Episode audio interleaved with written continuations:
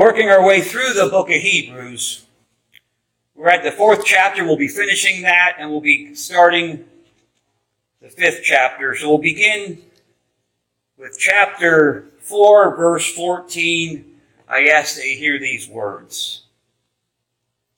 Since then we have a great high priest who has passed through the heavens, Jesus, the Son of God, let us hold fast our confession. For we do not have a high priest who is unable to sympathize with our weaknesses, but one who in every respect has been tempted as we are, yet without sin. Let us then with confidence draw near to the throne of grace, that we may receive mercy and find grace to help in time of need.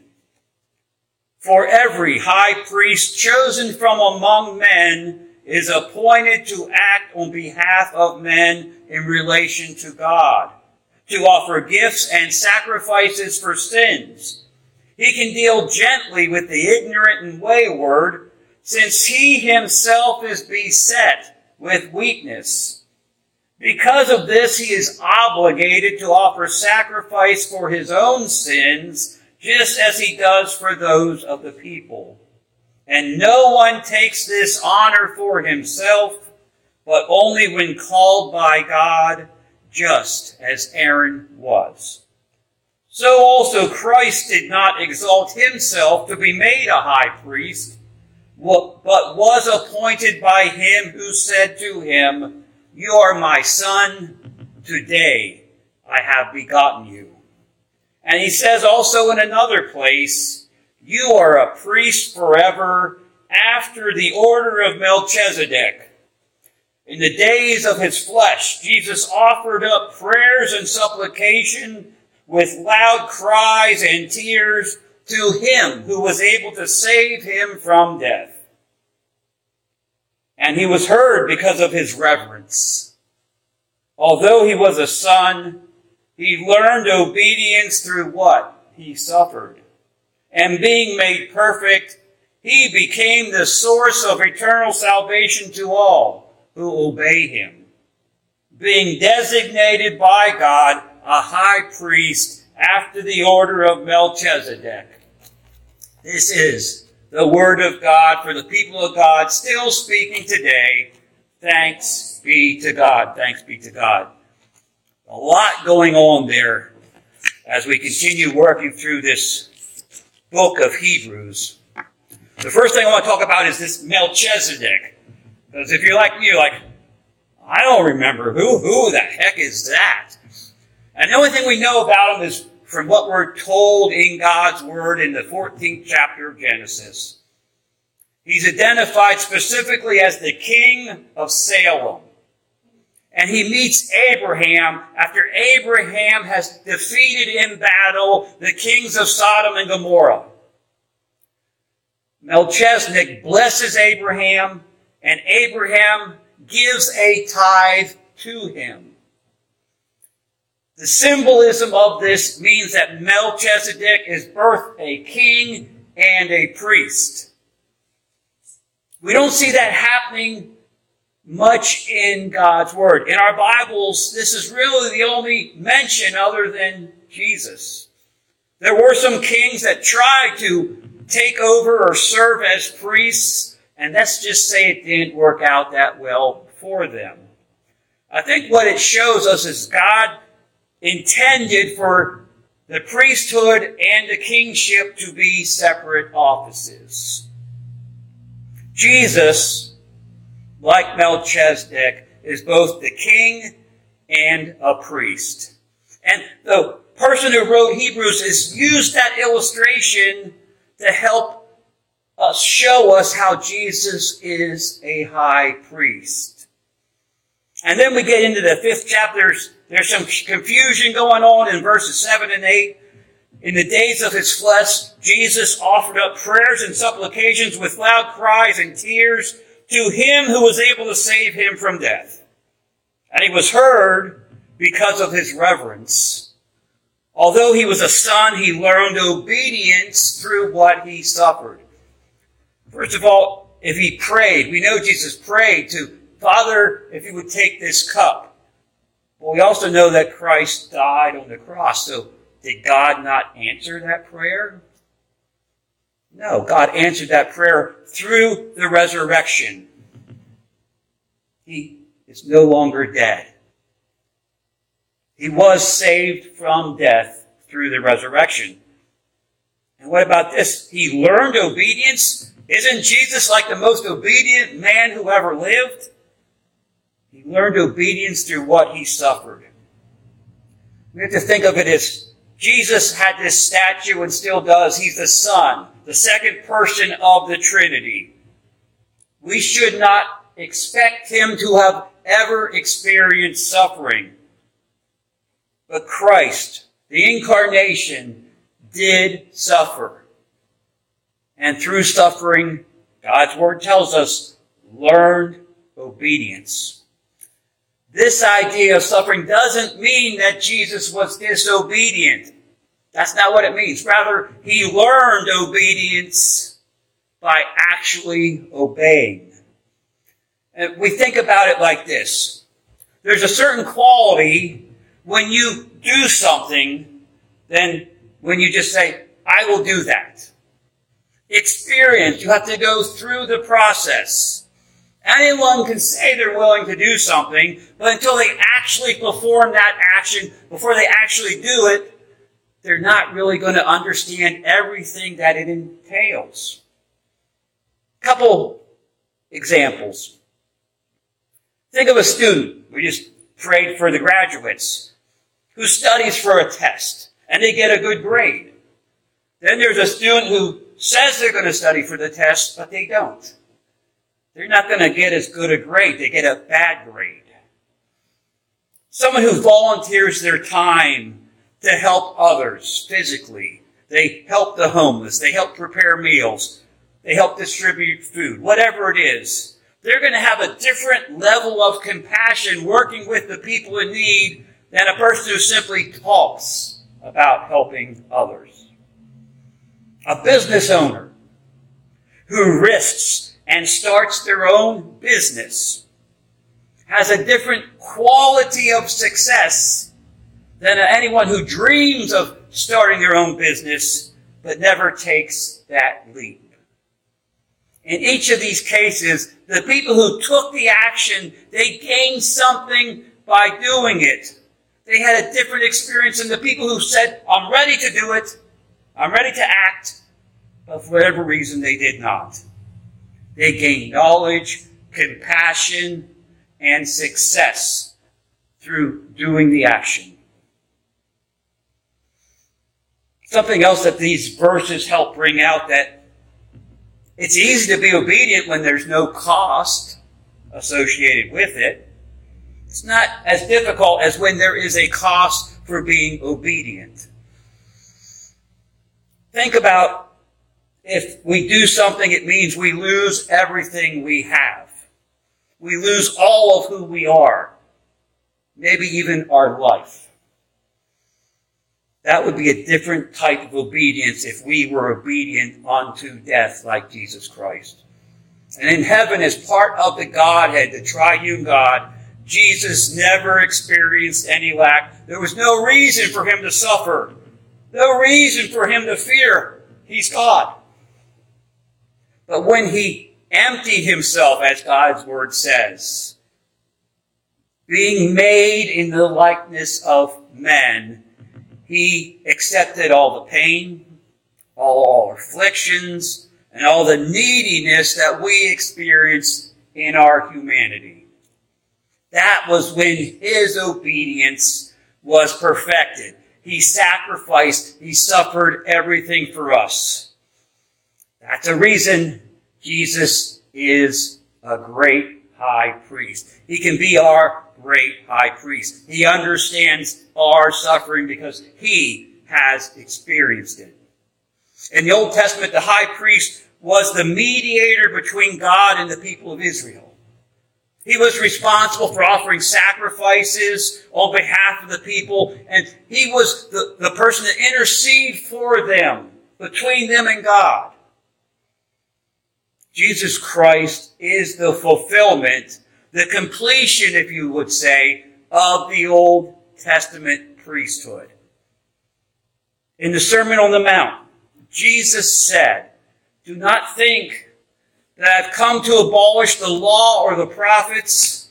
I've not come to abolish them, but, but, but to fulfill them. Jesus Christ is the fulfillment of that old covenant, that old testament. With the old covenant fulfilled, Christ serves as the high priest, as that mediator, that intercessor between people and God. He's the perfect high priest because he's fully human, fully divine. He understands our struggles because he experienced them. He was able to represent us to, before God because he is one with God. As our high priest, he's made a full and perfect sacrifice for not only our sins, but the sins of the world. He took that punishment upon himself so that we could be forgiven and have a relationship with God, a personal relationship with God. Christ is now seated at the right hand of God, where he continually prays for us and intercedes for our behalf, on our behalf. He's our advocate, who always stands up for us and fights for our interests. Jesus serving as the great high priest is a powerful reminder of God's love and God's grace. That should help to give us hope. Hope for the future and assurance that we are never alone. In the rest of our time together, I want to dig in a little deeper into what it specifically means to have Jesus as our high priest.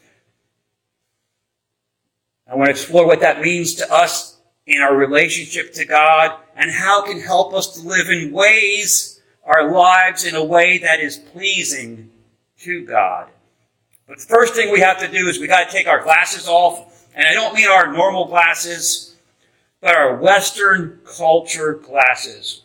Because every time a person opens up the book, the Word of God, the Bible, the first thing they, they do without knowing it is they're reading this, they're seeing God's word through their own lens of their culture, how they were raised, how they were brought up.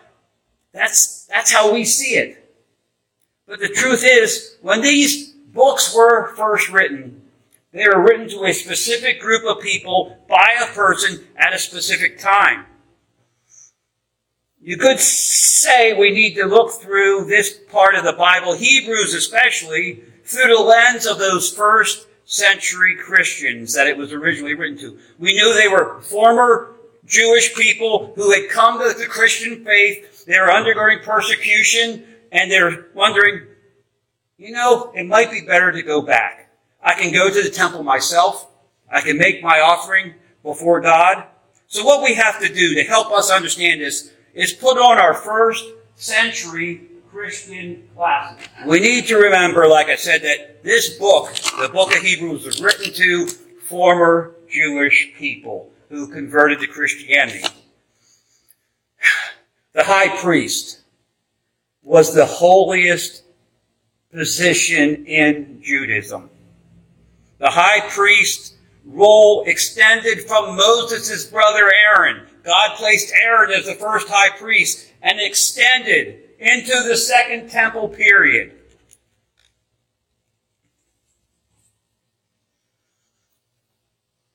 The, job of the high priest was to oversee all the temple worship. They didn't have to do it all of it themselves, but they oversaw it. They were the spiritual leader of the people of God. He was responsible, the high priest, for making and offering sacrifices on behalf of the people and for interceding for them before God. And once each year, on what was called the Day of Atonement or Yom Kippur, the high priest would enter the, the Holy of Holies, the most sacred temp- chamber of the tabernacle or of the temple. it contained God's presence. There they sprinkled the blood of a bull and of a goat onto the Ark of the Covenant. This is what God's Mosaic law, the commands he gave. This is, need to be required. And then the high priest would place his hands on a second goat. And then the goat would be released. He was placing the sins of the people onto that goat. The goat would run off into the wilderness as a sign that the sins of the people had been carried away. But it's important to understand that these sacrifices, these blood sacrifices prescribed by God in his book of Moses, the law that he gave Moses, they had to be done over and over. These blood sacrifices as an atonement for sin provided only temporary relief. There's something that was called, or it's called the Tamid sacrifice. Again, this is from God's command. Twice a day, they had an unblemished lamb, commanded by God. They'd sacrifice this lamb when they had the temple. It would be done in the temple two times a day. It took place every day until the temple was destroyed in 70 AD. If you want a visible, physical sign that the Old Testament covenant is no more, look no further than the destruction of the temple because the blood sacrifices that God had commanded in the law of Moses stopped after the temple was destroyed. They don't take place. They have not taken place. They tried to institute them, some small secular, they don't take place. The truth from God's Word is that they're not needed anymore. Why? Because of Jesus Christ. Let's circle back to the first chapter of Hebrews, verse 3. It says, After making purification for sins, he sat down at the right hand of God. At the right hand of majesty on high is exactly how it says. The blood of Jesus has been poured out once, has atoned for the sins of the world. One time, that's all. That's all that was needed. And Jesus Christ is now sitting at the right hand of God, serving as our great high priest. Okay, now we, we, we took off these glasses and we put back on our Western culture glasses. So what's this mean for us here living in Sussex County, Delaware in the year of our Lord 2023? Verse 4, six, uh, chapter 4, verse 16, the last verse of the fourth chapter. Let us with confidence draw near to the throne of grace um, in the original language, the word that we translate as confidence, some translations use boldly. It means the absence of fear in speaking boldly. Think about that. Here's the throne of God, the seat of God's authority, His power, His honor, and glory. We hold that in reverence. We approach God in reverence. But says we get to approach God and speak confidently and boldly. Think about that. Think about what that means. I mean, how and why would God care for a man? Care for a creature like me? Who's such a small, tiny, imbecile part of the, the universe? How could God care for anyone who's cursed, denied, ignored, and rebelled against the sovereign Lord of the universe because of Jesus Christ. Christ is seated in the throne room at the right hand of God. Jesus is seated there as the Savior of the world, as the ideal and perfect, sinless man who sacrificed his, sacrificed his life for the sins of the world. Jesus Christ is our intercessor, our great high priest before God's throne. And I hope you understand this next part clearly and, and what it means for us. Because of Jesus Christ, God's throne of judgment has been transformed into a throne of grace. That means it's now open for any person to approach, no matter how bad a person they are, no matter what terrible things they've done in their life, they can approach God. God can and will receive them through Jesus Christ. God sitting on the throne of grace. We have the right to approach Him. So let's do it. Let's approach God through Jesus Christ. God's throne was once a throne of judgment. It's now a throne of grace. It's now open for anyone to approach. In our historic affirmations of faith, Jesus, we, we affirm, we say, Jesus will come again to judge the living and the dead. God has placed all judgment into the hands of Jesus Christ. That means we don't have to judge people. Jesus Christ is going to take care of that for us. There was a desert father named Joseph of Panatheus. He said, if you want to find rest here below and hereafter, in all circumstances say, Who am I? And do not judge anyone. When we call on God, when we approach that throne of God, we don't come to be judged. And we don't approach God to judge other people. That verse again, 416. Let us with confidence draw near to the throne of grace that we may receive mercy and find grace to help in time of need. We can approach God at any time in our lives to receive His mercy and His grace to help us in our times of need. The gospel of Jesus Christ means that as long as there's breath in anyone's life, they're not too far gone. They can be reconciled to God through Jesus Christ. That's a message we need to share with our neighbors, with our family, with our friends, our co-workers. And yes, Jesus says that's a message we need to share even with our enemies. We share the gospel through our words and our actions as we follow the command that Jesus gives us to love our neighbors as ourselves. The gospel of Jesus Christ is about love and not judgment.